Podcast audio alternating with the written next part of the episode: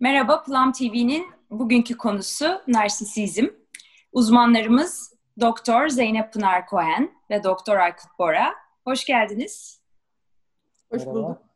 Nasılsınız? Ben iyiyim. Sizleri görünce daha da iyi oluyorum. Aykut ben, sen nasılsın? Ben de öyleyim.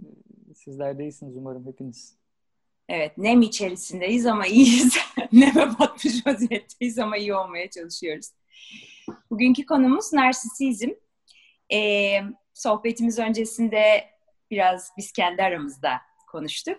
Ve söze Aykut'la başlıyoruz. Ee, Aykut, nedir narsisizm? Ee, en yani en giriş sorumuz belki en düz basit sorumuz gibi duruyor ama en zor soru bu bence. E, o yüzden buna böyle tek seferde cevap veremeyeceğim. Yani narsisizm şudur gibi e, bir tanım yapacak olursam muhakkak ki narsisizmin başka bir tarafını eksik bırakmış olacağım. Hı hı. E, çok çok geniş bir kavramdan söz ediyoruz. Özellikle e, biraz böyle klinikten çıkıp günlük dile girmesiyle de beraber e, anlam ve sınırları da epey genişlemiş bir kavramdan söz ediyoruz. E, bugün ee, yani günlük dilde bile insanlar artık birbirlerini, işte partnerlerini, yakın arkadaşlarını falan tarif ederken kullandıkları günlük sıfatlardan bir tanesi oldu narsisizm. Ee, çok fazla yazılıp çiziliyor. İşte çok fazla popüler kültür ve medyada e, bununla ilgili içerikler görüyoruz. İşte partneriniz bir narsisist mi? E, işte narsistlerle yaşamanın beş yolu falan gibi e, oldukça kapsamlı bir e, kavramla hatta belki de bir parça dejenere olmuş da bir e, kavramla karşı karşıyayız. E, biz bugün o nedenle isterim ki böyle farklı boyutlarını da ele alabilelim. Yani narsisizmin kliniği hakkında da düşünebilelim. Günlük dildeki karşılığıyla ne anlatılmak istediğini de e, tartışabilelim. E, birkaç cümlelik böyle özet bir tanım yapmak gerekirse e, başlangıçta şunu söyleyebiliriz. Narsisizm e, kişinin e, böyle çok e, gerçekliğin dışında e, abartılı düzeyde şişkin bir benlik saygısına e, sahip olduğu, e, kendisini böyle çok özel, çok değerli, biricik, diğer birçok kimseden daha üstün, özel e, hissettiği ve sandığı, e, kendisine çok aşırı güvenmekle böyle çok yoğun bir değersizlik hissi arasında salınarak gidip geldiği, hani böylesi bir benlik saygısına sahip olduğu, e, kendisine yönelik bir tehdit hissettiğinde ya saldırganlaştığı, e, çok yoğun öfke hissettiği ve bunu ifade ettiği ya da kendi kabuğuna, kendi güvenli alanına çekildiği e, ve çoğunlukla da ötekinin e, duygularını, ne hissettiklerini anlamada, eş duyum kurmakta güçlük çeken, e, çektiği bir ruhsal yapılanmadan söz ediyoruz. Yani narsisizm denince kabaca bizim aklımıza gelen şey bu. E, bu tabii dediğim gibi işin belki biraz daha e, klinikteki karşılığı yani ruh sağlık çalışanları narsisizm dediğinde üç aşağı beş yukarı böyle bir şey canlanıyor zihninde. Ama bunun e, kavramının çok daha genişlediğini söyledim. İlerleyen e, yerlerde onlardan da söz ederiz. Peki bu bir rahatsızlık değil galiba. Bu bir durum mu? Yani bu bir psikolojik rahatsızlık veya psikiyatrik rahatsızlık değil herhalde. Yani şunu soruyorsan, e, yani şu andaki ortodoks e, klinik psikiyatrik, klinik psikolojik açıdan düşünülürse, hani bu DSM dediğimiz ya da işte DSM. İngilizce kısaltmasıyla e, tanı ölçütlerinde 10 kişilik bozukluğundan bir tanesi. Yani B grubu kişilik bozuklukları arasında yer alan belirli tanı kriterleri olan bir e, kişilik bozukluğu. E, fakat şöyle değerlendirebiliriz bu ortodoks anlayışın dışında her psikopatoloji ya da her ruhsal durumda geçerli olduğu gibi aslında narsisizmi de ki bu da çok tartışmalı bir mesele bir spektrum olarak görebiliriz. Yani e, şimdi değiniriz ilerleyen konuşmanın ilerleyen bölümlerinde de e, normal ve patolojik narsisizm yani narsizmin kendisi hani normalliğe mi işaret ediyor önüne bir patolojik eki getirmeli miyiz? E, ön nitelemesi getirmeli miyiz? Yoksa narsisizm zaten başlı başına bir patoloji mi gibi ve çok derin, çok su götürür tartışmalar da var. E, ama son tahlilde bir kişilik patolojisi DSM'e göre. Yani bu spektrumu düşündüğümüzde spektrumun daha hafif yerinde olanlara ha bu sağlıklı bir narsisizm gibi bir cümle kuramıyoruz değil mi? Narsisizm varsa orada bir kişilik bozukluğu vardır sonuçta. İşte tam olarak öyle değil. Yani hmm. e, şöyle mesela şu anda yaptığımız şey de narsisistik bir şey. O düşünceyle bakarsak.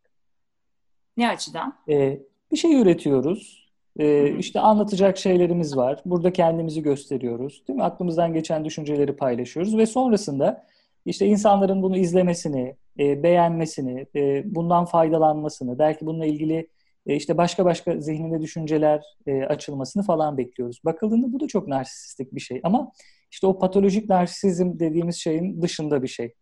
E, şöyle bir ayrım yapabiliriz. Biz mesela bunu üretiyoruz ve insanların bunu izlemesini, e, işte bundan faydalanmasını istiyoruz. Bu narsisizmin daha normal olan tarafı gibi düşünebiliriz bunu. Fakat biz bunu ürettikten sonra şey kısmını çok önemsiyoruz. İşte bunu kaç kişi izledi, bunu kaç kişi beğendi, acaba bizim hakkımızda neler düşünüldü? İşte belki birkaç eleştiri geliyor bu e, içerik hakkında. Hemen saldırganlaşıyoruz ya da böyle kendi kabuğumuza çekilip daha fazla üretmeye devam etmiyoruz. E, çok böyle teyakkuz halindeyiz insanların bununla ilgili ne düşündüğünü çok fazla merak ediyoruz. İşte o zaman artık narsisizmin e, o patolojik tarafına doğru ilerliyoruz demektir. E, böyle özetleyebiliriz. Kulağım buna çok uymuyor bu anlattıklarını ama genelde yapı bu şekilde oluyor anladığım kadarıyla.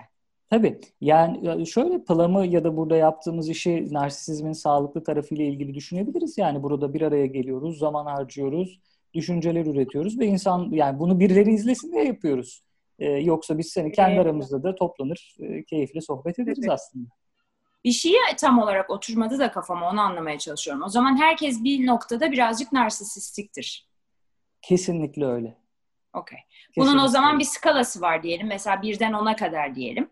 Çünkü Hı-hı. hani konuyu bilmeyenler için, şimdi siz tabii konuya hakim olduğunuz için belki kafanızda daha net ama bilmeyen ve yeni karşılaşan biri için ben mesela ve hiç araştırmadım da bu sefer bilerek Hı-hı. öyle daha güzel oluyor. Hani kullanılan dil dışında ve genel hani halkımızın bildiği bilgi dışında bir bilimsel bilgiye sahip değilim. 1 ila 10 arasında bir skala olduğunu düşünelim. Bunun atıyorum 5'e kadar olan kısmı sağlıklı. Kişinin hmm. hayatta var olabilmesi ve varoluşunu devam ettirebilmesi için. 5'ten sonrası artık patolojiye girebilir diyoruz değil mi? Öyle mi? Gibi aynen öyle. Yani az önceki o şeyin başlığın çok güzeldi. Herkes bir oranda aslında narsistiktir. Narsistik. E, hayatta kalabilmek için. E, bunu zaten şöyle, bu narsizmle ilgili erken dönem metinlerde e, bunu ilk başta narsizmi isimlendiren kişi e, Havelock, e, Havelock diye okunur herhalde, Havelock Ellis. E, 1898'de e, bu Narkisos mitine gönderme yaparak e, ilk kez narsisizmden söz ediyor. Sonra bir yıl sonra aşağı yukarı Paul Neck adında bir e, kuramcının narsisizmle ilgili bir şeyler söylediğini biliyoruz. Onda da kişinin kendi bedenini fazlaca sevmesi, beğenmesi, bir cinsel arzu nesnesi olarak e, seçmesi anlamında kullanılıyor ve daha çok e, o dönem sonrasında işte ilk kez böyle psikanalitik olarak 1908 senesinde e, Sager tarafından e, kullanılıyor narsisizm. O dönem daha çok böyle bir tür cinsel sapma olarak görülüyor narsisizm. Sanki böyle bir eşcinsel nesne seçimi gibi, kişinin kendi bedenini kendisine bir cinsel arzu nesnesi olarak seçmesi gibi düşünülüyor. Freud da hatta hem 1905'te cinsellik üzerine üç denemede e, hem de 1910'da Leonardo da Vinci e, üzerine yazdığı bir incelemede e, eşcinsel nesne seçimine gönderme yapmak üzere narsisizmi kullanıyor. Hmm.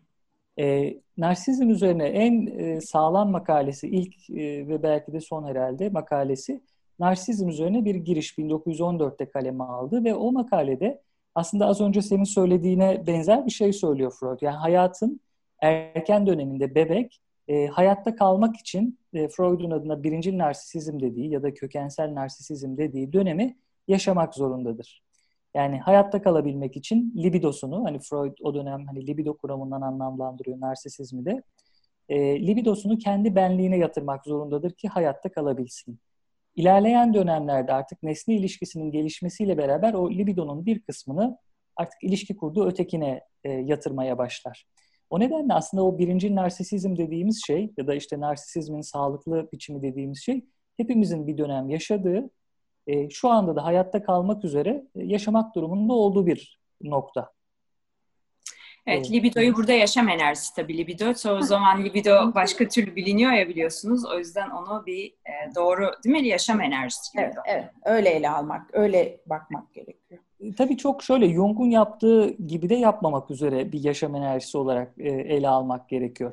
Yani libido denince doğrudan e, böyle cinsel birleşme ya da çok genitalite akla geliyor. Evet öyle bir dar kapsamlı bir şeyden söz edilmiyor libido derken. Fakat çok deseksüel bir şeyden de söz edilmiyor. E, yani e, mesela Freud ile Jung arasındaki en büyük ayrım da biraz oradan ileri gelir. Jung çok deseksüelize ederek ele alır libidoyu. Oysa o libidonun içerisinde o cinsel yani ruhsal cinsel bir enerji e, diyebiliriz libido için.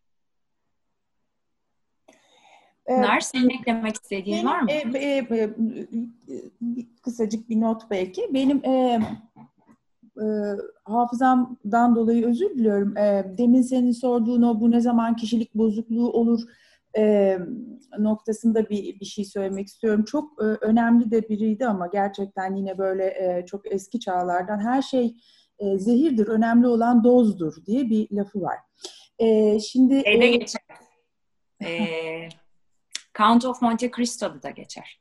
Heh, e, yani dediğim gibi yani e, böyle hoş olmuyor biliyorum ama bunları daha önceden çalışmıyorum. Bu anda aklıma geliyor. Maalesef söyleyeni gelmiyor. Laf geliyor. E, başka bir zamanda inşallah referansları. Ama bunu birçok kişi söylemiş zaten. Yani söylemiş zaten. Geçiyor evet, e, ama atıf vermek tabii şey e, bu işin e, bir parça şeyi hani e, hoş tarafı belki de.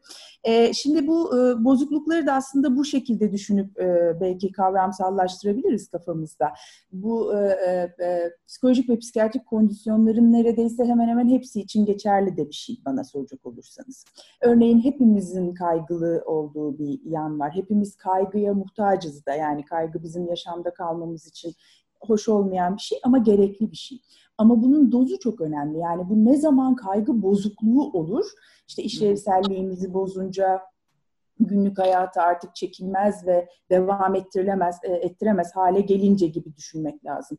Narsisizmde de e, belki bunu o e, şimdi bu, e, kişilik bozukluğu belki diyebilmeniz için şu e, yani o 10 0-10 skalasında 5'ten sonraya diyebilmek bence çok hoş. Yani düşünmeyi kolaylaştıran bir şey.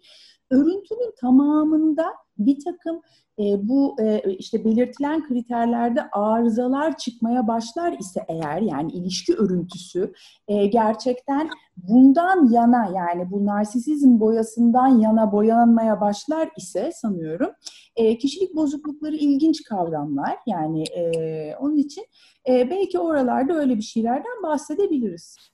Şimdi şöyle bir soru geldi sizi dinlerken o da tabii bilmeyen için e, bir kafa karışıklığı yaratabilir. Çünkü dediğin nokta çok önemli bence Pınar. Hani her şeyin ölçüsü önemli hakikaten. Yani korkunun sağlıklısı var, sağlıksızı var kaygının dediğiniz gibi. işte narsisizmin de öyle olduğunu anlıyoruz. Bu psikiyatrik rahatsızlıklarla hani dediniz ya 10 tane kişilik bozukluğu arasında bir fark var. O zaman bu kişilik bozukluklarında aslında ölçü önemli. Yani kaygı, narsisizm, artı 8 tanesi daha neyse onlar. Değil mi? Doğru mu anlıyorum? E, ya çok öyle tam olarak böyle denemeyebilir ve bu bence bu çok önemli değil ama hani e, narsisizm hepimizde olması gereken yani kişilik örgütlenmemizin çekirdeğinde bulunan bir kavram. Öyle değil mi Aykut? Yani e, e, o narsisizm olmazsa olmaz zaten. Yani Aykut'un örneği orada biz de burada bununla ilgili bir, bir narsisistik bir şey yapıyoruz sonunda hakikaten öyle değil mi? Yani e, ama işte o ne zaman bizim için sıkıntılı hale gelir ya da bizim burada bugün belki bir parça konuşacağımız bir şey. Herkes kendine bir parça yatırım yapmak durumundadır. Ama bu duygusal ya da e, yaşam enerjisiyle ya da erotik enerjiyle ilgili yatırımı kendimize bir parça yapar iken tabii kime de yapmalıyız bir yandan da karşımızdakine de ötekine de yapmalıyız. E, şimdi bu e, e, bizim konuşacağımız yerde ortaya çıkacak sorunlardan biri şudur, e, konuşacağımız şeylerden biri de o olacaktır diye düşünmekteyim. Bu insanların yatırım yapamadığını, ötekine yatırım yapamadığını e, görürüz, biliriz. Çok tipik bir şeydir. Yani o e, e, Aykut'un sayarken işte o eş duyuma da varamamalarıyla alakalı yani empatik olamamayla da alakalı ve çok da e, hoş bir, e, hoş değil tabii malin ama yani o dışarıdan da böyle hoş görünür. Hani hakikaten imtiyaz sahibi olduklarını düşünürler. Yani haklılıkları çok net bir şekilde öndedir. Yani e, yani söyledikleri, yaptıkları her şeyde aslında her şey. onlar yani dertleri de daha başkadır. İşte gittikleri herhangi bir dükkanda da tezgahtar onları çok sevmiştir ve çok şey davranmıştır. Yani onun gibi zaten kimse yorulmamıştır. Onun gibi dertlenmemiştir. Onun gibi falan falan. E, dolayısıyla kendilerini her türlü e, durumla alakalı imtiyaz sahibi olarak görürler. Yani buna gerçekten böyle inanırlar ve böyle yaşarlar. Peki bu mağdurlar da mı biraz narsisistik o zaman? Hani hayatta başlarına gelen her şey başkası yüzünden olan insanlar. Hani kendilerinin hiçbir hatası yok. yok Ama her şey Öyle diyemeyiz ama mağdurları evet. narsisistik olanları Narsist. böyle yapılandırabilir başlarına gelenleri belki ama öyle diyemeyiz. Narsisizm pek çok şekilde ortaya çıkabilir. Yani narsistik savunmalar çıkabilir ortaya. E, işte bir kişilik bozukluğu gibi çıkabilir. Çok e, iyi bir şekilde yani böyle hani iyi iyi iyi bir örgütlenme olarak böyle e, ortaya çıkabilir. İki tane e, önemli e, şeyi var. E, e, bir yanda böyle bir büyüklenmeci bir e, taraf ve diğer yanda da e, bir müthiş kırılgan yani o Aykut'un ilişkilerde anlattığı o aşkı idealize eden hemen de çok basit bir şekilde devalüe edebilir ekseni vardı ya yani bir yanda o çok değerlilik ve bir yanda da hiçbir şey değilsin benim için. E, narsisizmin de böyle de ortaya çıkan halleri var. Yani kimileri hakikaten çok e, büyüklenmeci, çok grandiyöz takım işte o dediğim gibi yani ben ben ben ben şeklinde çıkıyor. E, bazı e, e, yine bir narsisizmle ilgili bir bozukluk olarak görebileceğimiz belki ama e, orada da çok kırılgan, çok o e, narsistik yaralanma diye bir e, bu e, bolcada yazılan, çizilen şeyler e, işte o kendini geri çekme, hiç o toplara girmeme yani o e, demin Aykut'un verdiği işte alta bir yorum geldi bırakıyoruz biz yani bu olacak bir şey değil yani çünkü artık bununla baş etmemiz mümkün değil oradan eğer örnek vermeye devam edersek. Dolayısıyla narsisizm konuşmak için, anlamak için hakikaten e, çok şey, e, hepimizin çünkü e, örnekler gördüğü etrafından, belki kendimizden de örnekler gördüğümüz, bulduğumuz, bulacağımız bir e, hal yaratıyor. Ama yani şunu bilmemiz lazım ki, bir narsistler vardır. E, narsisizm, narsisizm olduğu ama arada ağzımdan narsizm diye de çıkıyor. Hoş görürsün o da diye e, şey yapayım, e, dileyim e, e, bir narsistler vardır, bir de diğer narsist olmayanlar gibi bir ayrım söz konusu değil. Hepimiz hmm. bu parça narsistikiz zaten. Bu iş böyle. Anladım. Tamam. Bunu bilelim. Ee, peki bu ukalalıkla narsisizm arasında ne fark var? Çünkü ben bugün hani çalışmadım dersim ama düşündüm tabii. Şimdi böyle biz birine ukala diyoruz ya. Şimdi narsisistik kişilik özellikleri diye bir şey var aslında değil mi? Hani biz narsisistik dediğimizde hani kişilik bozukluğu çok üst düzey ama hepimizde de tabii gösterdiğimiz için bazı özellikleri bazılarının anladığım kadarıyla bu özellikleri daha şiddetli hissediliyor. Narsisistik örgütlenme diye bir şey var. Yani kişilik Örgütlenme. örgütlenmesi. Ee, e, öyle olursa e, evet yani o dediğine denk düşen ukalalık. Yok yani narsisistik kişilik değil de Kişilik. narsisistik yapı. Yapı. Şey tamam. Şimdi ukalalık nedir peki? Gene soruma geri döneyim. ee, yani e, özüm e, ben cevap verecek o, o, veriyorum şu anda. Bu şöyle bir cevap vermek geliyor içimden. Yani bunları tabii ukalalar da işte böyle narsistik e, örgütlenme içinde olan insanlardır dersek de haksızlık etmiş oluruz. E, ama yani orada birkaç özelliğin bir araya gelmesi gerekiyor. Bir de tabii bir bir anda çekilen bir fotoğraf aslında bize bir e, insanla ilgili çok az e, bilgi verir. E, yani o, o hangi şartta, hangi bağlamda öyle bir şey yapıyor e, onu bilemeyiz. E, ama 3-5 kere gördüysen belki düşünülebilir. Yani hani hakikaten burada bir şey mi var acaba e, bu anlamda? Yani dediğim gibi o haklılık, çok anlatma, çok bilme. E, çünkü bunlar e, e, ortalama bir narsistik, yap, sistik yapılanmada görebil, görülebilecek şeylerdir gerçekten. Öyle düşünüyorum.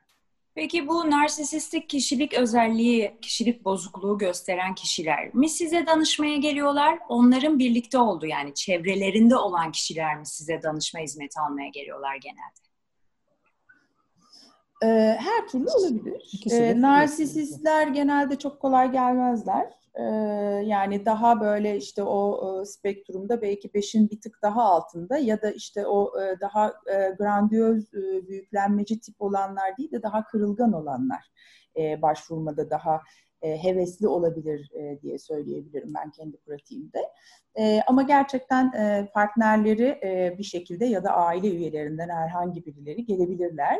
Çünkü çok zorlayıcı olabilir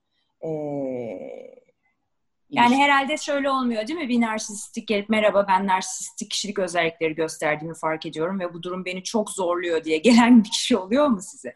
Olabiliyor. E, hatta ha. bundan da bir haz ve büyüklenmeci bir şey. Çünkü şimdi bu narsisizm yanlış da anlaşılıyor e, bence. Yani o öyle işte kendini çok seviyor, kendini çok önemsiyor. Çok öyle bir şey değil. Aslında altında çok yetersizlik ve kırılganlık olan bir. Dolayısıyla o tarafı böyle bir ne diyelim bir savunma gibi kompanse etmeye başlamış ama ta anne bebek ilişkisinden gelen bir taraf bu. Öyle öyle kompanse etmeye başlamış. Ondan sonra da tabii bu bir tür yani bizim kişilik yapılanmamız var. Bir de ayrı bir takım kişiliğimizi etkileyen mesela zekamız da var. Zekası da iyiyse iyi de bir meslekle bir şey birleştirmiş ve hakikaten denk getirip Hoş da böyle bir şeyler yapmış. Çoktur yani akademik camiada falan da çoktur yani gerçekten. Ve yani e, hani zaten iki laf edemezsiniz yani gerçekten biliyordur. Yani anlatabiliyor muyum? Ama e, kişisel olarak bir ilişkiye girdiğinizde çok zorlayıcıdır. E, çünkü yani ne dinlemeye çok meyillidir, ne anlamaya çok meyillidir. Çok daha ileri giden e, uzmanlar var. Yani hiçbir zaman karşısındaki nesne onun için önemli değildir. Sevmeyi de beceremez esasında. Sadece onu yani sen de bir parça onun mükemmelliği gibi bir şey yansıtıyorsan onun için onun yanında durabilirsin ne getiren uzmanlar var. Yani böyle yapan hakikaten e, işte o zaman belki de bir bozukluktan da bahsedebileceğimiz hakikaten e, böyle narsistler de var. Yok değil. E, ve soruyu unuttum özüm. Çok özür dilerim. Yok yani sen cevap verdin zaten soru. Yani narsistik özellik gösteren kişi gelir mi dedim kendisi. Evet. Daha çok dedin etrafında ama gelen de olabilir. Ee, şey çok ilginç tabii söylediğin yani çok da mantıklı hani e, bu kişilerin zaten bir kırılganlığı vardır anne bebek ilişkisinden tamamıyla gelen. Zaten benim sizinle olan sohbetlerimden geldiğim nokta zaten bu anne bebek ilişkisinde olayın bayağı büyük bir kısmı bitiyor yani. Orada kurtardık kurtardık sonra kurtaramazlar. E, şimdi Aykut bayağı... düzeltecek ve çok da daha da, daha da güzel anlatacak diye umut ediyorum. Bu e, sınır yapılanmalar deniyor bunlar. Öyle değil mi Aykut? Yani bu e, narsisizm, işte borderline kişilik özellikleri. Kernberg biraz öyle bakıyor sınır evet. Ve bunların ortaya çıkması yani bu ismi alması bunlar ne nevroza benziyor ne psikoza benziyor. Şimdi nevroz ve psikoz ne diye soracağım ha, sana. Ben, ben de bunları uzun uzun anlatmayacağım ama sadece şundan bahsetmek istiyorum. Şimdi nevrozdaki temel mesele bir, bir e, e, kastrasyon endişesi etrafında dönen e, bir e, temel bir mesele var nevrozda ve çatışmalarla arzular arasında bir türlü bir e, yani nevro, nevrozun olayı bu. Bunu halletmeye çalışıyor. Psikozda da temel olan bir dağılma endişesi. Yani dağılma, parçalanma endişesi. Şimdi e, nevrozun gerçekliği kaybetmediğini, psikozun da e, gerçekliği kaybettiğini de biliyoruz. Yani gerçekliği e, bozulabildiğini biliyoruz. E, bu yapılar yani bu e, ne öyle ne öyleler ve onun için böyle bir ara kavram çıkıyor. Yani e, şimdi mesela bu şey de çok sorulan bir soru. Bilmiyorum Aykut ne düşünür o konuda. İşte bu narsisizm de arttı mı falan. Bence artmadı. Sadece yeni tanımlandı. Yani. Ara kavram dediğimiz aradaki e, kişilik bozukluğu dediğimiz 10 tane kişilik bozukluğu dediğimiz kavram. Yok yok hayır. E, işte böyle e, e, narsistik bozukluk, borderline kişilik bozukluğu. Bunlar böyle sınır yapıları. Bipolar. Olarak. E, yok, e, o girmez herhalde. Yani hmm, girebilir. Ama yani özellikle bu iki tane Giriyor, Şimdi siz derken düşündüm. Neden kafam karışıyor benim de biliyor musunuz? Tabii siz uzman olarak hani sizi kendi yani sizin yerinize kendimi koyamam ama bildiğim bir konuda hani bilmeyen biriyle konuşurken tabii çok zor. Çünkü bilmeyen hakikaten bilmiyor ve şimdi sizi dinlerken hani siz daha diyorsunuz ki bunun için 30 bin tane şeye bakılmalı lazım. Bu bir örüntüdür, bir örgütlenmedir.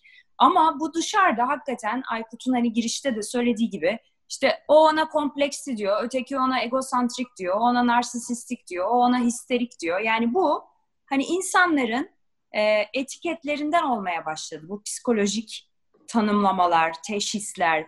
E, bunlar çok riskli değil mi ya? Ya bana çok riskli geliyor bu. Hiç bilmediğimiz bir yani Bence anlamını bil Bence de öyle ama yani şunu da teslim etmek lazım. E, bu insanlar yani bu e, işte insanlar dediğimiz yani hepimiz tabii yani e, bu birine de bir şey söylüyorsa onun yedisi bence doğru çıkar. Yani o manipülasyonu, o çünkü karşıdaki de çektiğini bilir. Yani orada bir tuhaflık olduğunu bilir. Ama tabii bunu söyleyen eğer bir narsisistse onu ne yapacağız falan. Yani tabii ki tehlikelidir. Yani bu hani yani, hoş bir şey değildir. Şöyle düşünüyorum ama Pınar yani mesela birisi bir özellik sergiliyor. Belki onda problem var. O ha, hani etiketleyende evet, problem var. Yani evet, onu ne yapacağız o zaman? Yani ben sorsam ona narsistik. Şimdi bakın kaç dakika oldu ben hani siz anlatmaya çalışıyorsunuz. Bir sürü şeyle de bakılması tamam. gereken. Bunun skalaları var, farklı faktörler var burada evet. bu teşhisi koyabilmek için yani bir yere girip bakılması gerekiyor. Ama o, o, o ona narsisistik diyor. Tamam belki 10 ila 7 oranında onun 7'si doğrudur. Ama ben şimdi sizi dinlerken yani şöyle bir şey çok ben riskli bir şey yani bu gibi Kesin. geliyor bana. Yok, o, o, o öyle. Yani demiyorum ki hepimiz birbirimize bir kulp takalım, bir etiket yapıştıralım, öyle devam edelim demiyorum ama Yok, yani bir yandan da şeyi e, yani. teslim etmek gerekir. Yani bir e, hakikaten zorlayıcıdır ve anlayabilirsiniz bir tuhaflık olduğunu. Peki bu şey denilir genelde halk arasındaki ben konuşmalardan soracağım size bugün. Mesela derler ki kompleksli bu o yüzden mesela daha böyle ukala davranıyor. Onu işte ortadan kaldırmak için. Kompleks nedir peki? Ve hani narsisizm özellikleri bu kompleksi ortadan kaldırmak için de geliştirilen özellikler midir zaman içinde? Ee, şimdi aynı şeyi ukala sorusunda da hissettim ben. Ee, biraz Hı. şeyde kafam karışıyor benim özüm. Hani Pınar nasıl hissediyor bilmiyorum ama e, bu kavramlarla hani benim çok günlük dilde kullandığım kavramlar değil. Hani ne işte kompleks nedir ukalalık. E, o yüzden tam hani ne kastedilir, e, tam olarak ne anlamda kullanılır ve biz onu narsisizmle ilgili düşüncelerin arasında nasıl yerleştiririz? Benim çok e, kafam karışıyor. Ama mesela bu insanların işte hani işte narsisistik, işte ne bileyim bu çok egosantrik falan e, bunların aslında e, realde bir karşılığı yok, bir önemi de yok. Yani bugün biz de dahil olmak üzere birine narsisistik dememizin çok bir anlamı yok. Bunu ancak bir, bir psikiyatri uzmanı resmi bir tanı olarak koyuyorsa bir e, anlamı evet. var e, bakıldığında. E, fakat tahmin ediyorum ki hani bazen böyle yanlış ya da eksik ya da işte kavramın bir parça dejenere olmasıyla beraber çıkıyor bu tablo. Mesela çok duyarsınız. Benim hiç egom yok. Ya da işte falanca çok egolu. İşte onun Egomu dövdüm. E, egosu var ya da yok falan. Şimdi Egolar. Herkes... Bir de egoları çok yüksek var. Ben onu beğeniyorum. evet. Şimdi yani herkesin, herkesin egosu var. Şimdi bazen bu böyle bir tevazu olarak e, gösterilir. Hani benim hiç egom yok. O zaman çok kötü. Yani egom yoksa e, felaket yani hayatta kalmanız falan mümkün değil. O ilkel benlikten gelen o dürtüsel hareketlikle baş etmeniz mümkün değil falan. Yani herkesin bir egosu var tabii. Bu narsisizmle ilgili benim hani bu günlük dile gönderme yapmamın amacı şu. E, narsisizmle ilgili bir canavarlaştırma hali söz konusu. Yani medyada da bazen bu böyle, sosyal medyada da böyle. Hatta bazen e, bazı uzmanların yazdığı içeriklerde de böyle. Hani bu narsistik kimseler bir canavarmış gibi gösteriliyor. Bu tehlikeli. E, şunu düşündüm az önce. Be, belki de bu yayınların e, insanlara sunduğu en önemli düşünme alanlarından bir tanesi şu. Birçok meseleyi böyle çok tuhaf, çok absürt, radikal görünen birçok meselenin aslında bir parça bizimle ilgili olan taraflarını da e, bence görebiliyorlar bu yayınlarla beraber. Yani işte ayrımcılığı konuşuyoruz. Yani burada oturup kendimiz dışındaki ayrımcıları konuşmak çok kolay değil mi? Hani orada da biraz içimizdeki faille ilgili düşünmek istemiştik. Yani evet. nar- narsisizm, yani birilerini, birini birilerini seçip onları böyle canavarlaştırmak falan çok kolay. Oysa hani belki de bu yayını izleyenler artık şunu düşünecek. Yani narsisizm hani normal bir görünümü de olan ve hepimizin bazen o patolojik olan spektruma da yaklaşan e, bir takım eylemselliklerinin olduğunu falan düşünmeye başlayacak. Çünkü hepimiz yani buradaki bizler de dahil, etrafımızdaki tanıdıklarımız da dahil muhakkak ki kullandığımız bir takım narsistik savunmalar e, var. Bazen belki narsisizmin daha patolojik yönüne doğru kayan işte ilişki kurma biçimlerimiz e, var. E, bunları kabul etmek bence önemli. Aksi halde dediğim gibi böyle bir canavarlaştırılan e, tablo söz konusu. E, biraz şuradan devam etmek isterim e, böyle narsisizmle ilgili. Şimdi az önce e, o ara e, formdan söz etti e, Pınar. Yani o sınırdaki ruhsallıklardan söz etti. Şimdi o dönem hani bu kavramlar böyle çok kullanılmazken ya da çok bilinmezken o dönemki klinisyenler şaşırıyor. Yani bu kişi nevrotik de değil. Yani dış gerçekliği algılaması bir nevrotik kadar sağlam değil. Bazen bozuluyor ama bir psikotik kadar da bozuk değil. Yani bir psikozlu gibi de değil falan böyle. Farklı farklı e, kavramlar kullanmışlar. İşte mış gibi kişilikler falan e, demiş. E, Helen Deutsch'tu galiba e, ya da Knight'ın e, tanımlamasıydı. E, tam hatırlayamadım ama Şimdi e, hatta o dönemlerde mesela Freud için de geçerli narsisistiklerin tedavi edilmesi olanaklı görülmezmiş. Yani e, Freud'un aktarım nevrozu diye bir kavramı var. Aktarım nevrozundan kastettiği şey e, psikanaliz içerisinde, psikanaliz ilişkisinde aktarım geliştirebilen olgular. Aktarım geliştirsin ki hasta ben onu tedavi edebileyim psikanalizde. Freud'un düşüncesi kabaca bu. Aktarım ne diyeceksin? Öyle baktığını görüyorum. E, aktarım da şu, e, analizan ve analist, danışan ve terapist arasında gelişen e, danışanın eski ilişki kurduğu önemli kişiler, annesi, babası, kardeşleri, bakım verenleri, onlarla kurduğu ilişkideki hissettiği bazı duyguları, deneyimleri farkında olmadan bilinç dışı bir biçimde terapistle kurduğu ilişki üzerinden yinelemesi. Aktarım dediğimiz şey bu. Çok e, sıradan bir örnek e, suçlayıcı bir anne tarafından büyütülmüş bir danışan sürekli seansta siz beni suçluyorsunuz diyor terapiste. Bunun adı aktarım. Hı hı. Biz de bunu çözümleyerek tedavi edeceğiz diyor hastayı. Fakat bir de narsisistik nevrozlar var ki onlar da aktarım geliştirmiyor Freud'un düşüncesine göre. Dolayısıyla aktarım geliştirmiyorsa bu kişiler biz bunları psikanaliz aracılığıyla tedavi edemeyiz diyor. Böyle e, atıl bir alanda bırakılıyor. Fakat ilerleyen yıllarda işte bu nesne ilişkileriyle beraber, bu işte öznellikler arası kuramla beraber, bu kendilik e, psikolojisi, kendilik psikanalizi kuramlarıyla beraber artık psikanalizin de e, narsisistlikleri tedavi edebileceği e, fark ediliyor. Çünkü narsistik kimselerde aslında aktarım geliştiriyorlar. Fakat nevrotik kimselerden farklı biçimlerde aktarım geliştiriyorlar.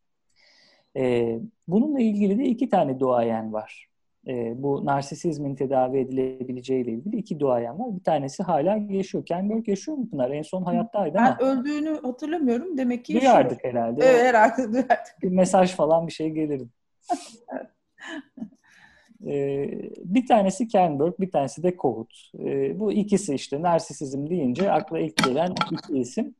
Ee, ben benim düşüncelerim e, daha çok Kohut'un düşüncelerini kendime daha yakın hissediyorum. Çünkü Kohut az önce de böyle size anlatmaya çalıştığım üzere normal ve patolojik arasında bir spektrum gibi görür bu ikisini. Bir yelpaze gibi görür. E, Ken Berg biraz daha yapısalcıdır bu konuda. Patolojik narsizmi normal narsizmden çok ayrı bir yere koyar. E, ve Kohut e, bu narsistik kimselerin tedavi edilebilmesi için başka bir psikanalize ihtiyaç olduğunu söyler. Zaten kendilik psikolojisinde bu şekilde geliştirmiştir klasik psikanalitik bir anlayışla, özetle söylüyorum tabii tam olarak böyle değil ama e, hastaya karşı daha soğuk, daha mesafeli, işte analistin nötralitesinin yansızlığının çok ön planda olduğu bir yaklaşımın bu kişiler için yeterince kapsayıcı olmadığını düşünür. Çünkü Kovut'a göre az önce bir anne bebek göndermesi oldu ya. Bu kişilerin erken dönemleri çok travmatiktir. Yani az önceki o hani canavarlaştırmadan söz ettim ya aslında bu kişiler yani bütün o işte hak iddia etmeler, bütün o çok özel, çok güzel, çok biricik olduğuna dair inanışlar aslında çok erken bir dönemde yaşanmış olan yoksunluğun, travmanın bir tür rövanşı gibidir. E, hak ediyordur şu anda çünkü vakti zamanında elinden alınmıştır. Çünkü vakti zamanında ona ihtiyaç duyduğu şeyler sunulmamıştır. O nedenle de Kohut bize narsistik kimselere karşı çok böyle eş duyumla, çok empatik, e, ve onları işte aynalayarak hatta bazen onların o narsistik büyüklenmeciliklerini bazen de onaylayarak e, yaklaşmamız gerektiğini söyler. Yani şöyle düşünün, e, şu örneği vermek isterim. Yani belki bir parça böyle bağlamın dışına çıkacak ama bir, bir kedim var benim. Hatta e, yayına başlamadan önce size fotoğrafını göndermiştim. Gördünüz evet. mü bilmiyorum. Çok dünya tatlısı bir kedi. Şimdi içeri girdiğimiz zaman evden içeriye şimdi bizim dikkatimizi çekmeye çalışıyor. e, işte ses çıkarıyor, gelip ayağımıza vuruyor falan. Bir süre sonra e, yerlere yatıp yuvarlanmaya başlıyor. Yani kendisini bize gösterecek, fark ettirecek. Biz eğer onu fark edersek, işte ona güzel şeyler söylersek onu bir parça daha sürdürüyor. Bizimle oynuyor, rahatlayıp sonra gidiyor. E, fakat biz bunu yapmazsak o an diyelim ki çok yoğunuz ve onunla ilgilenmedik. Onun o görülme, bakılma, işte ne bileyim oynanma falan ihtiyaçlarını karşılamadık. Bir süre sonra e, maraz çıkarmaya başlıyor evin içerisinde. Saldırganlaşıyor. Gidip bir şeyleri deviriyor. İşte ne bileyim e, bizi rahatsız edecek sesler çıkarmaya falan başlıyor. Çok böyle özetle narsisizmi biraz buna benzetebiliriz. Çocuklar dünyaya geldiklerinde, bebekler, dünya hepimiz dünyaya geldiğimizde annemizin gözündeki o parlaklık, o ışıltı bizim nasıl birisi olduğumuza dair bir fikir verir bize. Ee, insan insanın aynasıdır deriz ya, e, böyle hani Winnicott'un ayna teorisinde de yerleşik olan düşünce budur. Bebek e, annesinin yüzünde kendisini görür. Yani bir illüzyondan söz etmiyor aslında. Bebek annesinin yüzüne baktığında tabii ki annesini görüyor ama annesinin yüzündeki ifadeden, gözündeki ışıktan yola çıkarak hani sevilmeye, beğenilmeye değer birisi olduğunu görmek istiyor. Çünkü e, bebek aslında bir anlamda böyle teşhircidir. Yani kendisini göstermek ve görülmek ister. Buralarda bir e, zorluk yaşandığında, bir örselenme yaşandığında, bu erken dönem o büyüklenmeci, teşhirci gereksinimler karşılanmadığında işte orada bir e, saplanma, işte orada bir problematik e, ortaya çıkıyor. Ve sonra e, bir şey söyleyeceksin herhalde Üzüm. Yo sen Söyle sözünü bitir. Bir şey soracağım sonra. Hı. E, ve sonrasında hani bu burada yaşanan sorunsalla beraber artık o kişi e, ötekine hani yatırım yapamadığından söz etti Pınar ya artık ötekine güvenilir bir biçimde hani yatırım yapamıyor ya da işte o kendisine yatırdığı o erken dönemde normal olarak kabul ettiğimiz, e, ettiğimiz birinci narsizmdeki libidoyu kendisinden bir parçasını da ötekine e, yatıramıyor. Çünkü öteki onun için güvenilir, onun gereksinimlerini karşılayan, onu aynalayan birisi değil. E, öyleyse kendi kendine yetmek zorunda. Öyleyse kendisinin o ötekinin gözünden ona sunulmayan o özelliği, biricikliği, işte e, sevilmeye değer duygusunu o zaman kendi kendisine çok daha egzajere edilmiş bir biçimde sunmak zorunda ki hayatta kalabilsin. Peki şöyle bir şey olduğunda mesela dedin ya hani bir yaklaşıma göre bazen hani onu aynalamak lazım, onun narsistizmini hatta onaylamak lazım dedin ya. Mesela farz edelim ki ortamda bir narsist, bu ilişki içinde olduğumuz yani romantik ilişki içinde olduğumuz kişi olabilir, birlikte çalıştığımız kişi olabilir, aileden biri olabilir. Ve hani şöyle bir bardak olsun mesela. İşte onun narsizmi burada diyelim ve ara sıra yani burada olduğunda sağlıklı olacak diyelim. Ben ona güzel güzel yani maruz kalan kişi ona böyle güzel güzel davranarak, uygun tutum takınarak bu kişinin narsisistik kişilik özelliklerini sakinleştirme şansı olabilir mi? Yoksa bu her zaman yani her gün hani şey gibi mi yeniden başlanılan bir durum mu? Yavaş yavaş doyma ve ha rahatlama ve evet ben hakikaten kendim narsisistik bunları yapmak zorunda değilim. Ben zaten seviliyorum, ben zaten onaylanıyorum, bana zaten güveniliyor deyip bunu içine alabilir mi bu kişi? Yoksa ben mesela her gün onu onaylamak durumunda mıyım? E, ben, Bana sorduğun bir soru mu? Nasıl arzu ediyorsanız tamam. yani senin anlattıklarından yola çıkarak sordum ama hanginiz e, istiyorsanız söyle cevaplayın.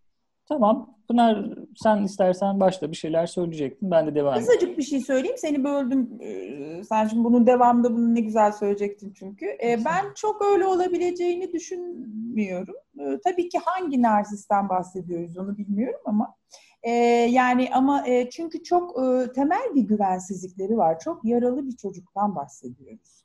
E, yatırım yapamayan e, ve sürekli sömürülüyor muyum, kullanılıyor muyum hissinde duran e, ve e, yani e, böyle tetikte e, bir e, insandan e, bahsediyoruz. E bunlar ilişki kurabiliyor mu o zaman Pınar yani? Kurabiliyorlar. Belli bir noktaya kadar yatırım yapabiliyorlar. Hepsi çok e, kötü ve ağır durumda tabii ki olmuyorlar. E, ve e, eğer çok e, sağlam, tutarlı ve sürekli bir ilişkiden bahsediyorsan belki hakikaten e, o noktada onu e, ona bir şeyler, onun değişmesiyle ilgili bir şeyler belki e, olabilir ama bu çok kolay bir şey olduğunu zannetmiyorum. Yani bu da narsisizmin, bu kişilik bozukluğunun derecesiyle ilgili olan bir şey tabii, aslında. Tabii. Değil mi? Başındaki cümlen oydu galiba çünkü nasıl bir evet. narsizmden evet. bahsettiğini evet. bilmiyorum dediğinde. Evet Derecesini kastettin. Yani o hakikaten işte o patolojik e, e, ayrımı işte değil mi? Yani e, nasıl bir şey, nasıl bir işleyişi var yani. E, hı hı. Onların hepsi e, önemli. Çok kolay bir şey olmasa gerek gibi düşünüyorum ama. Ne Aykut. dersin Aykut? Çok benzer bir şey söyleyecektim ben de. Yani bu kişinin o yelpazenin neresinde olduğuyla çok yakından alakalı. Kendisine nasıl bir partner seçtiğiyle çok yakından alakalı. E, bazen kendisinin o narsistik büyüklenmeci tarafını daha fazla besleyecek bir partner de seçmiş olabilir kendisine. Aksine mütemadiyen o çok endişe ettiği e, dışarıdan gelen o saldırgan tehlikeyi arz eden bir partner de seçmiş olabilir kendisine. E, ama şunu söyleyebiliriz. Belki de çok malin olmayan bir narsistik için e, çok da böyle şefkatli, kapsayıcı, ona karşı çok saldırgan olmayan, çok eleştirel olmayan, e, daha gerçekçi bir kendiliğe ulaşmasını kolaylaştıracak bir partnerle kısmi bir dönüşüm e, sağlanabilir. E, fakat şunu akılda tutmak e, iyi olabilir. Şimdi kişilik yapılanmaları inatçıdır e, özüm hani tahmin edersiniz. Hani bir e, bunu William Reich güzel ayırıyor. Yani e, karakter nevrozu ve semptom e, nevrozu olmak üzere. Bu karakter nevrozu yani karakter patolojileri, kişilik bozuklukları çok ısrarcıdırlar. Çünkü artık savunma mekanizmaları çok yerleşmiştir, çok kronikleşmiştir. Başka türlüsünü bilmezler, daha Türkçesi. Başka türlüsünün mümkün olduğunu da bilmezler. Yani hepimiz kendi karakter örgütlenmemiz doğrultusunda böyleyiz. O nedenle bunun dönüşebilmesi için de çok uzun süreli bir psikoterapi ve o psikoterapideki ilişki zaten dönüştürecek. Yani benzer bir şeyi aktarım geliştirmez diye düşünülmüş ama çok güzel aktarım geliştiriyorlar narsistikler. Hatta çoğu zaman nevrotiklerden çok daha yoğun aktarım geliştiriyorlar. O aktarım ilişkisi içerisinde çok uzun süren bir sürecin sonunda gayet iyi dönüşebilirler. Fakat e, süreçte tutmak da bir narsisistliği hiç kolay değil. Her an böyle her an kopabilir. Yani e, bir ilkel idealizasyon ve değersizleştirmeden bir konuğumuz da var bu arada. e, ilkel idealizasyon ve değersizleştirmeden bahsetti Pınar. E, çok benzer biçimde mesela psikoterapi ilişkisinde Pınar yaşıyorsundur tahmin ediyorum. Bir gün e, geliyor narsistik danışan size size dünyanın en iyi terapistiymiş gibi hissettiriyor gerçekten. Siz de böyle farkında olmadan hele de onun e, projeksiyonlarıyla özdeşleştiyseniz ertesi gün geliyor ve hani dünyanın en beceriksiz, en kötü terapisti olarak hissettirip sizi orada bırakıp e, sürecin dışına çıkabiliyor. O nedenle çok zor. Narsistik bireylerle çalışmak çok zorlayıcı. E, ama yani Kohut'un yaklaşımını ben e, iyi buluyorum bu konuda ve çalışılabilir buluyorum. Pınar sen dedin yani aslında çok yaralılardır dedin ya. Mesela bir insana mesela Aykut işte gelip ortalığı birbirine kattı ertesi gün hani size kötü hissettirdi kendinizi. O da kendini kötü hissediyor mudur peki? Veya kendini kötü hissettiği için mi onu yapıyordur size? Şimdi öyle e, bir şey var mı? Öyle değer, bir ilişki var mı? Değer olabilir. Değersizleştirme kendi değersizliğini yansıtmak şeklinde olabilir. Ya da öyle bir şey söylemişsinizdir ki öfkesini tetiklemişsinizdir. Her türlü şeyi alır yani bırakmaz sizde. Ee, bir odanın içinde ben e, e, Aykut'un da çok katılacağını düşünüyorum. Çok önemlidir yani. Bizde ne rezone olduğu e, çok önemlidir. Yani e, mesela yetersiz hissettirirler. Yani hmm. yani gelir mesela çok kibardır. Yani çok hoştur, çok e, cici cici anlatır falan.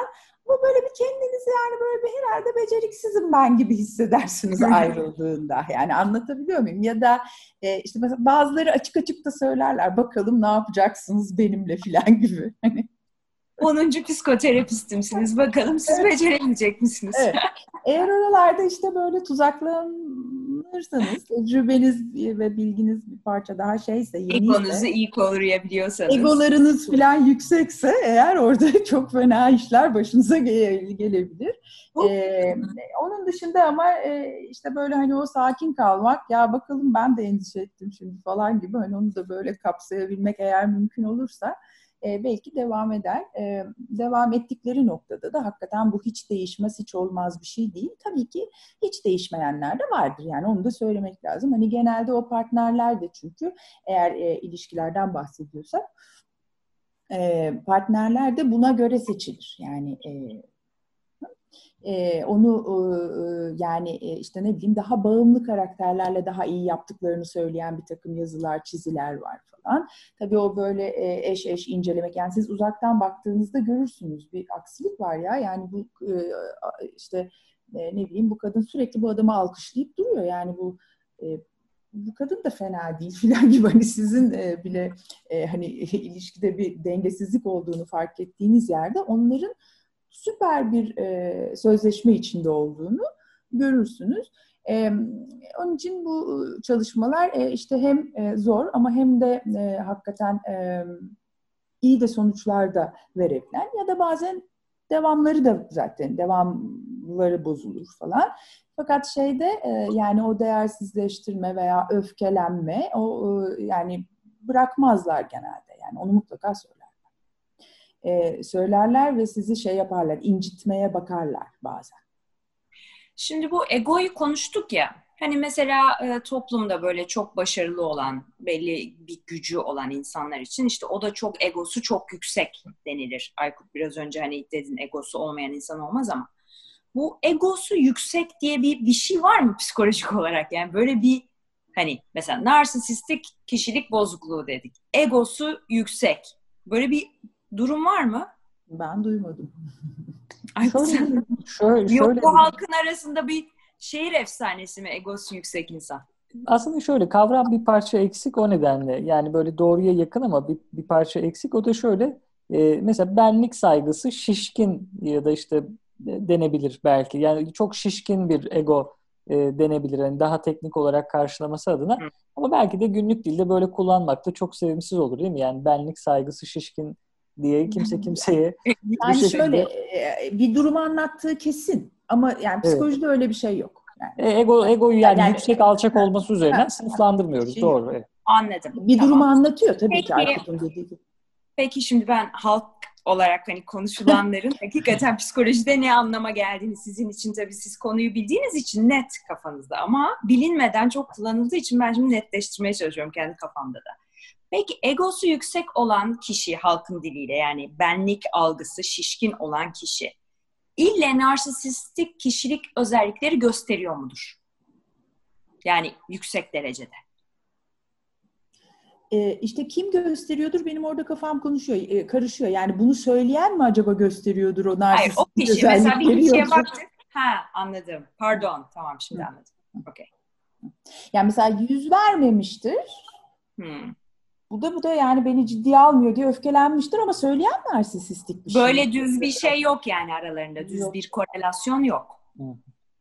Süper. Ben, ben, ben bir şey. Ha, öyle diyemem. Çünkü, çünkü bu kavramlar birbirine yakın yani egosu yüksek, narsistik kişilik özellikleri, narsistik kişilik özelliği gösteren kişinin egosu da şişkindir. Böyle bir şey yok o zaman. Alakası yok. Tamam, yani süper. o zaman işte o şeye dönüyor. Yani e, patronunuz narsistse nasıl baş edeceksiniz? On adım. İşte, on adım. Bu da hapı buyurun. Hapı da veriyoruz. gibi. Yani öyle bir şeye döner yani o işte onlar onların şey yani işte tabii ki hepimiz için doğru olan bir takım maddeler içeriyordur ama bunu böyle kavramsallaştıramayız yani. İşte tam bu çok önemli. Yani bunu hani bu bu kavramların hani ne anlama geldiğini en azından biraz anlamaya çalışalım. Tabii hiçbir zaman sizin olduğunuz seviyede anlamamıza imkan yok ama Estağfurullah, o kadar değil ama yani e, e, tabii daha yani, yani daha karmaşıktır yani sonuçta e, bunlar çok karmaşık şeyler. E, şimdi benim son senelerde dikkatimi çeken bir şey olmaya başladı. Tabii bu psikoloji hayatımıza çok girdi yani bu kişisel gelişim adı altında hani kitaplarla ve adımlarla ve işte metodlarla ve hani antrenmansız bir şekilde hani hep okunacak, yapılacak gibi bir şey zannediliyor ya bu. İnsanlar da ister istemez tabii biliyorsunuz bilgi yoksunluğu olan yerde cüret daha fazla olur. Hani okuduklarını kullanmaya başladılar benim gördüğüm. Burada kimsenin kötü bir niyeti yok. Ama bunlar bizim dilimize çok girdi. Yani belki siz hani kendiniz meslekten olduğunuz için zaten hani çok daha dikkatli insanlarla görüştüğünüz için de meslekten bunu bilmiyorum belki farkındasınız değilsiniz ama ben normal bir insan olarak her çevreden yani psikolog benim çok arkadaşım yok yani sizler varsınız ama Hani arkadaşlarım psikolog çevresinden çok yok. O kadar çok dilde kompleks, ego, narsisistik e, bu tip kelimeler o kadar çok kullanılıyor ki. Şimdi hani bu sefer şey oluyor yani günlük dilimizin bir parçası oldu bunlar. E, o yüzden de hani e, birazcık ne anlama geldikleri, neyin ne ifade ettiği, hani bunlar çok önemli. Yan, yanlış kullanıldığında değil o kadar önemli bir şey ki çünkü etiketlemek. E, ilişkilerde çok kullanılmaya başlandı. Herkes bütün e, romantik ilişkilerde herkes birbirinin terapisti mesela. Hani mesela en tehlikeli şeydir bana göre romantik ilişkide terapi. Ama mesela herkes çok birbirini iyileştirme niyetiyle aslında yapıyor. Kimsenin kötü bir niyeti olduğunu ben kasten düşünmüyorum ama işte bilgisizlik olunca bunlar oluyor. O yüzden hani bu kavramların üzerinde ben e, durmamın nedeni biraz o. Ne ne anlama geliyor, ne nedir, ne aradaki fark ben, nedir. Bence gayet kıymetli bir şey yapıyorsun. Evet. Yok yani hep birlikte. O, o evet, yüzden evet. soruyorum böyle didik didik hani sizi sıkıyorsam kusura bakmayın birazcık hani evet. anlamak ne, ne anlama geldiğini oturtmak için. Ee, Hatta, şimdi ben ama, geçenlerde özür dilerim. Pardon özür. Aykut. Böldüm seni ama bir şey söyleyecektim. Yok, ya hatta şöyle bir varsayımla bile hani sorarken öyle hissedebilirsin. Ee, bizim de kafamız çok net değil. Yani bizim de kafamız çok karışık. O nedenle e, yani bu soruların gelmesi çok iyi. Bizi de düşündürüyor. Bize de belki farklı perspektifler açıyor dedim ya az önce de hani bir e, bir kavram narsisizm ama işte Kernberg, e, Kernberg ile e, Kohut'u okusanız ikisi birbirinden dağlar kadar farklı şeyler evet. söylüyor. Yani o yüzden bizlerin de zihni çok net değil yani bu konuda. Şimdi aslında yeri geldi diye düşünüyorum. Bu yayına biz girmeden önce seyircilerimize söyleyeyim. Kendi aramızda bir sohbet ettik ve bu sohbet esnasında hani Haluk Özbay'ın da kulaklarını çınlattık. Hani dedim ki Aykut sen o sırada dinleyebildin mi bilmiyorum. Hani bir şey konuşuyoruz mesela. Ben onu bilmiyorum. E baba bunu biliyor musun? Bunu bilmiyorum. E baba sen artık 75 yaşına geldin. Psikiyatristin, psikologsun nasıl?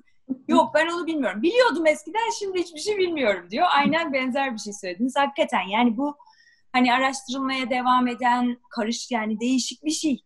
O diyor ki kafamı iyice yediğimi düşünecekler ama bence burası bir laboratuvar dedi en son. Dedim tamam evet herhalde olabilir. Bilmiyoruz ki, bilmiyoruz ki hiç kimse bilmiyor. Çok teşekkür ederim ama bunlar çok değerli. Yani bilmiyoruz evet işte bildiğimiz kadarıyla e, aydınlatıyoruz. O bence süper yani. Yüreğinize sağlık. Teşekkür ederim bu arada da. Hem, hemen konuyu şuna getireceğim. E, yaklaşık bir sene önceydi galiba bir makale okudum ben. Bu bilimsel bir dergide değil ama hani bir e, doktorlar, alınan hani kişiler şu anda hatırımda değil ama isimleri geçerek ve üniversiteler. Bu e, sosyal medyanın hani özellikle selfie'nin e, biraz size popüler şeyler sorayım.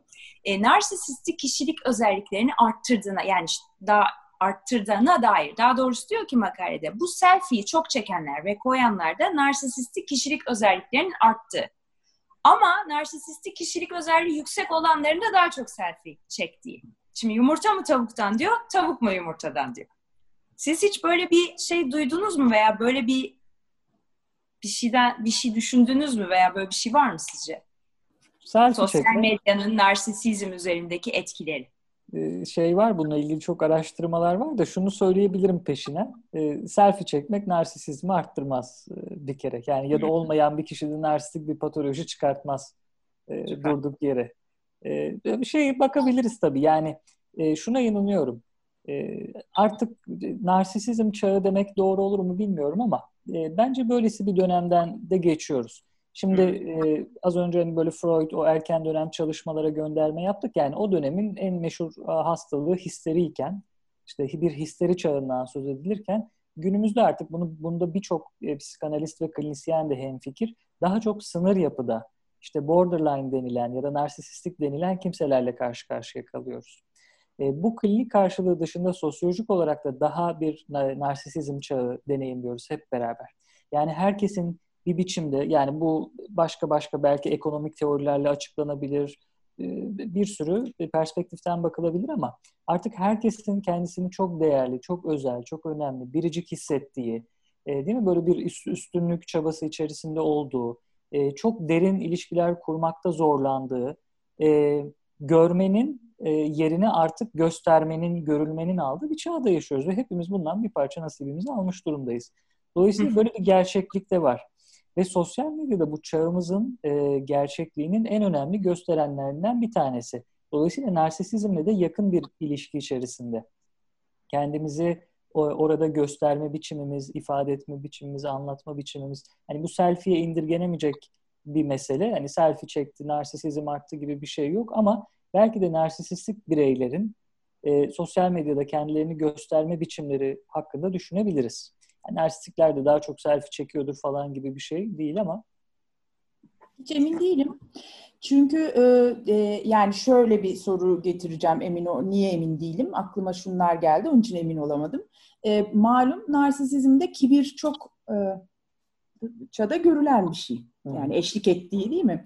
E, çok kibirli bir halde e, uzak durmak da seçilebilir sosyal medyadan pek.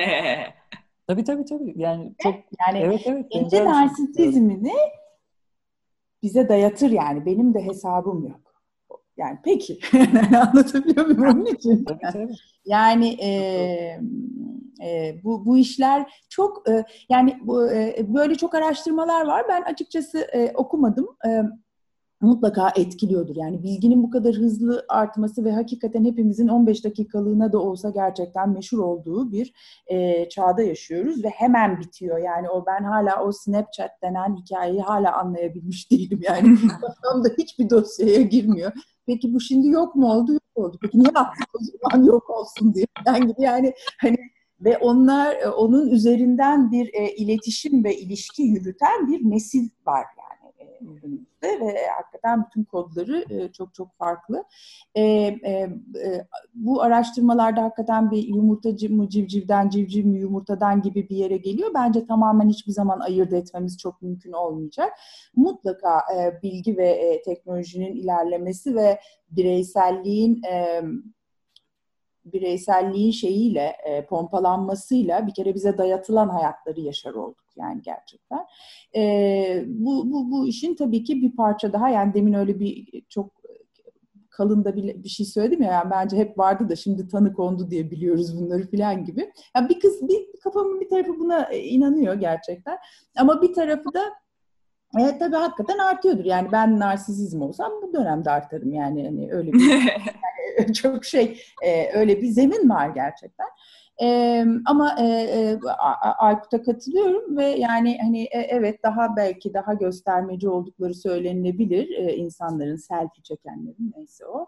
E, ondan sonra ve e, şey e, ama tersi hiç selfie çekmeyenlerin de e, değil mi? Narsisizm spektrumunun hatırı sayılır bir e, tarafında durduğu iddia edilebilir pekala.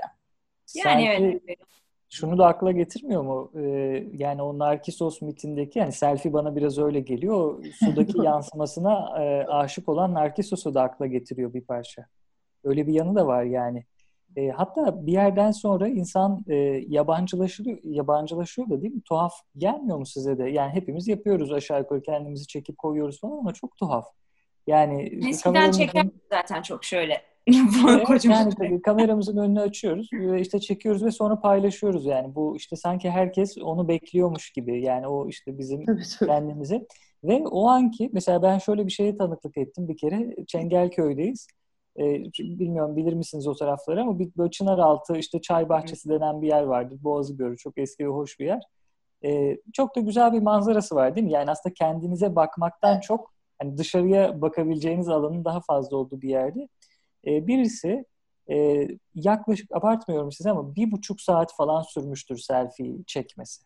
Yani bir buçuk saat boyunca aralıksız ben böyle zaman zaman hani çok da e, e, kendisini rahatsız hissetmesin diye de çok bakmadım ama o belirli aralıklarda ne zaman gözüm oraya kaysa hala telefon ekranında kendisine bakıyordu. Yani tıpkı o sudaki yansımasına e, çünkü e, kendisi olduğunu ancak bilmezse bu kadar uzun süre bakabilir diye düşündüm yani o selfie ekranına. Tıpkı kendisi olduğunu bilmeden sudaki yansımasına hayran olup sonra ona ulaşırken suya düşüp ölen Narkisus'un hikayesini düşündürüyor biraz bu selfie çağı bana. Ama selfie Benim bir tezim var. Olmasınlar tabii. Çek, çekmeye devam etsinler. Benim bir tezim var. Nedir? Aslında selfiler birine çekiliyor bence hep. Öyle de düşünüyorum ben ara sıra.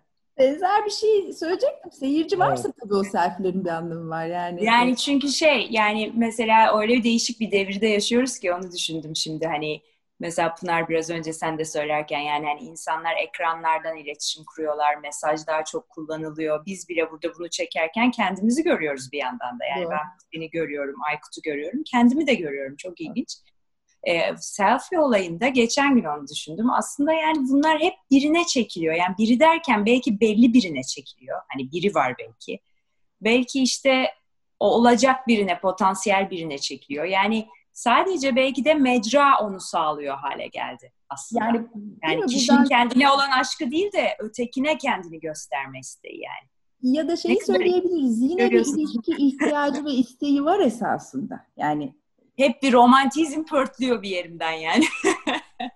e, ro- romantizm midir o bilmiyorum ama yani bir ilişki ihtiyacı var gerçekten. Yani hani o oraya varmak isteniyor ama e, işte o, e, ne, neyi öğreniyorsak ve nasıl bir e, hakikaten işte o kişisel yapılanma, e, kişilik yapılanmamız nasıl oluşmuşsa ancak onunla o, gidebiliyoruz. Hepimizin e, bu anlamda işte bunu yapamıyor derler mesela. Yani öyle bazen vaka sunarken onu yapamıyor işte filan. Yani yapamıyoruz. Bazı şeyleri yapamıyoruz. Bazı şeyleri yapıyoruz.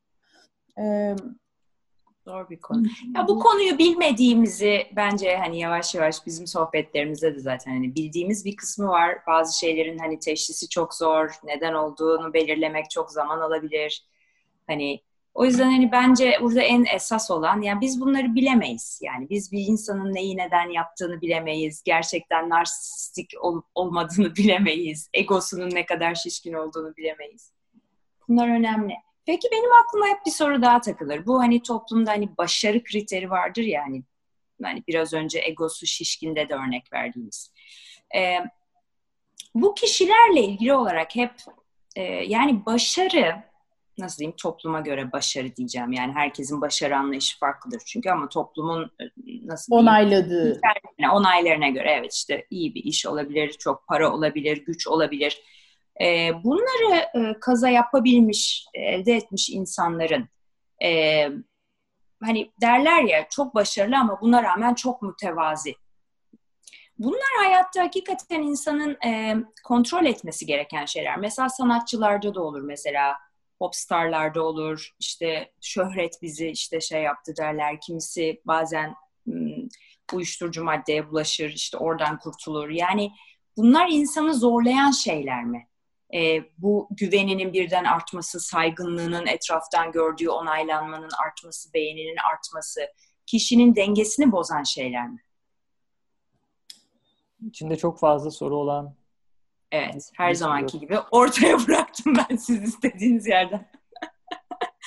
Böyle çok olsun diye sormuyorum da öyle geliyor yani soru. Yok yok çok yani sorunun zenginliği anlamında söyledim. Evet. Ee, zengin bir soru. Birkaç bir şey ben böyle bir, bir şeyler açıldı zihnimde Pınar istersen Lütfen. başlayabilirim. Lütfen. Şimdi e, bu narsisizmin e, normal ve patolojik olan tarafından bahsettik. Bu arada kelimeyle ilgili de şöyle bir açıklık getirelim. E, normalde narsisizmdir e, doğrusu. Fakat e, Freud bunu çok kakafonik bulur narsisizmi. Söylemesini çok zor bulur ve narsizm olarak kısaltır. E, hatta e, bugün işte bu yayınla ilgili düşünürken aklıma şey geldi. Freud'un normalde ismi de Sigismund Freud'dur. E, fakat ismini de kısalttırmıştır sonradan Freud. Sigmund Freud e, olarak kısaltmıştır. Sigismund normalde. E, ve hatta Sigmund'u bile kısaltır. İşte tabelalarında falan da öyledir o doktor tabelalarında ya da işte imzalarında. İşte S-I-G-M diye kısaltır e, ismini. Yani bu narsisizmi de narsizm olarak kısaltması bana bunu düşündürmüştü. Bu e, kısaltma ile ilgili şöyle bir şey de başıma geldi benim. E, benim doktora tezimdeki başlıklardan bir tanesi narsisistik kişilik örgütlenmesiydi. E, bizim Yüksel ablayı bilirsin Pınar. E, evet. Yani bizim enstitü sekreterimiz. E, Yüksel abla benim tezimin başlığını not ederken narsisistik değil de narsistik diye kısaltmış. Fakat bütün bu polemiği bilmeden kısaltmış. e, savunmada biraz onun e, da böyle şeyini şakasını yapmıştık. Ben sonra dilek çevirip tekrardan narsisistik olarak düzelttirmiştim tezimin tezin başlığını. Tezin adı değişmiş oluyor tabii. Öyle tabii tezi, tabii tezi, yani bir harfle tezin adı değişmiş oluyor. Etik kurula başka bir isimle girdi falan. E, Yüksel abla e, dedim bayağı sen dedim herhalde bu konuda Freudçusun. E, Çok dünya tatlısıdır kulakları. Kulakları çınlasın evet. ee, şimdi bu bu zengin sorun içerisinde şöyle bir şey de var. Ee, bana bu normal ve patolojik narsisizmi konuştuk ya. Şimdi patolojik narsisizm de aslında bugün yer yer değindik ama biraz daha vurgulamak adına söylüyorum. Ee, kendi içerisinde bir büyüklenmeci narsizm bir de kırılgan ya da fragil narsisizm olarak ikiye ayrılıyor. Şimdi bu kırılgan narsizm böyle sayfalarca anlatılabilir. E, ama bir söz söyleyeceğim. E, bir atasözü bu. Bence kırılgan narsisizmi özetler nitelikte. e, fazla tevazu kibirdendir e, diye bir söz var bizde biliyorsunuz. E, fragil narsistikler tam bu atasözüne uygun olarak davranırlar. Bunlar böyle çok fazla tevazu sahibi. Hakikaten çok büyük işler başarmış da olabilirler. Cem Yılmaz'ın o şakasını çok severim. Hani diyor ya, aa işte ne güzel heykel yapmışsınız. Yok efendim estağfurullah heykel bizi yaptı falan diyor. tam tam olarak oradaki gibi. Yani o kadar böyle tevazu, böyle artık tevazudan kırılacak falan. Artık orada e, aslında büyüklenmeci düşlemlerin, fantezilerin olduğu fakat o kırılganlık endişesinden dolayı biraz örtüldüğü, böyle sessiz bir büyüklenmecilik sergilendiğini, yani tevazusuyla sizi kırar o kişi. Yani o e, büyüklenmeci narsisistliğin büyüklenmeci hali karşısında hissettiğiniz o hoşnutsuzluk ve rahatsızlığı fragil narsisistliğin e, tevazusunda hissedersiniz. Yani çok rahatsızlık uyandıracak düzeyde e, bir şeydir. E, başarıyla ilgili olarak da yani o, oradan biraz bu başarıyla ilgili soruya da sıçrıyor zihnim. Şöyle bir şey var. Yani bir şey başarmak için zaten belirli oranda bir narsistik bir yapıya ihtiyaç var. Yani rekabet etmeye, değil mi? Çok fazla yatırım yapmaya, işte bir, bir hayal kırıklığı yaşasam da daha fazla üstüne gitmeye falan. E, buna dair narsistik bir yatırıma ihtiyaç var. Fakat burada örneğin başarıyla ilgili e, bir, bir pozisyona geldikten sonra, bir şey başardıktan sonra çok fazla o hissedeceğiniz hoşnutluk çok fazla dışarıdan gelen geri bildirimlere bağlıysa, yani işte bir üstünüzdeki pozisyonun size sunacağı geri bildirime çok fazla bağlıysa, en küçük bir eleştiride yerle bir oluyorsanız e, ya da işte eş pozisyonda olduğunuz kişiler sizin kuyunuzu kazıyormuş gibi e, hissediyorsanız böyle düşmanca e, duygular besliyorsanız hatta bazen böyle paranoid bir zemine doğru kayıyorsanız eleştiriye karşı çok hassassanız, kaybetmekten çok korkuyorsanız somut bir başarıdan söz edebilirsiniz operasyonel olarak. E, ama ruhsal anlamda çok ciddi bir e, çöküşün de aslında karşılığıdır bu. Birçok kişiden şunu duyarız. Belki bizler de yaşamımızda e, deneyimlemişizdir e, böylesi bir durumu. Çok arzu ederiz, bir pozisyon elde ederiz, başarırız falan ama sonrasında gelen bir yalnızlık, sonrasında gelen bir boşluk, böyle bir çökkünlük hali olur. Tahmin ediyorum burada narsisizmin daha negatif, yıkıcı ya da patolojik olan tarafı devreye giriyor. Oysa elde edilen bir başarıyla beraber o motivasyon kaynaklarının biraz daha içsel olduğu, yani o değerlendirmenin içeriden geldiği, e, güzel geri bildirimleri alıp kabul etmek, bununla kendi narsisizmimizi beslemek ama eleştirilere de açık olmak, her ne kadar zaman zaman hoşnutsuzluk yaratsa da rekabet edebilmek ama paranoidçe, düşmanca bir eğilim sergilemeden rekabet edebilmek, öne çıkabilmek. Bunlar işte sağlıklı narsisizmin parçaları. Ve başarıyla beraber ruhsal bir iyi oluş halini de e, getirecek olan şey bu diye düşünüyorum. Pınar senin eklemek istediğin bir şey var mı? E, bu, bu tarafa eklemek istediğim gerçekten bir şey yok ama e, şeyi e, e, tartışmak isterim ben de hem de e, bir parça e, sizlerle. O deminki o kırılgan e, e, narsisistlerin e, başvurduğu aşırı mütevazi olma hali galiba o incinmemek için değil mi? O incinmeyle alakalı bir savunma olarak ortaya çıkıyor.